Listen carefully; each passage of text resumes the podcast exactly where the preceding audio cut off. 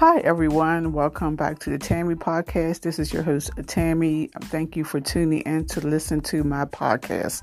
Okay, um, I'm not a doctor, so I'm not giving medical advice, but cardio can prevent cancer. I mean, I don't know how true this is because I mean, cancer is just like a roll of a dice. Sometimes it's just bad luck. So, again, I'm not a doctor and I'm not trying to give y'all advice, but cancer cells like an oxygen deprived environment. Cardio exercise is the perfect way to increase circulation and bring oxygen to more areas. This is one of the reasons it will protect you from cancer.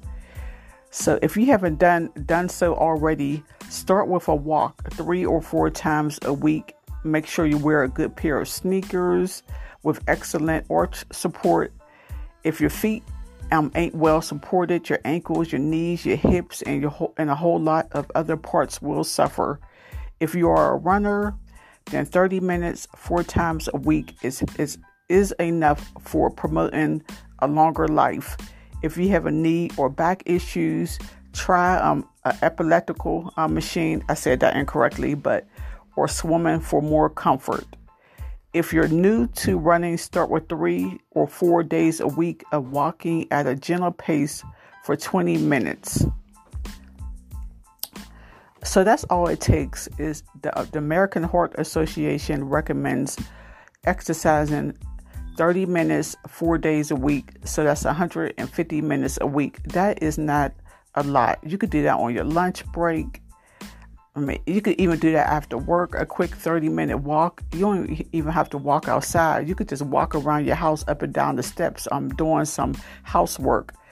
And this might be somewhat true because I love my late sister, but she passed away from cancer. But my sister didn't do a lot of physical activity. She um she was a cashier all her life, and she just like stood, you know, ringing people out out at the supermarket so she didn't, and I and I will always tell her, you know, to try to get some fit some exercise into her schedule. So again, cancer is like the roll of the dice. I mean, you could exercise, you could eat healthy, you could be the perfect weight, the perfect height, and you still get cancer.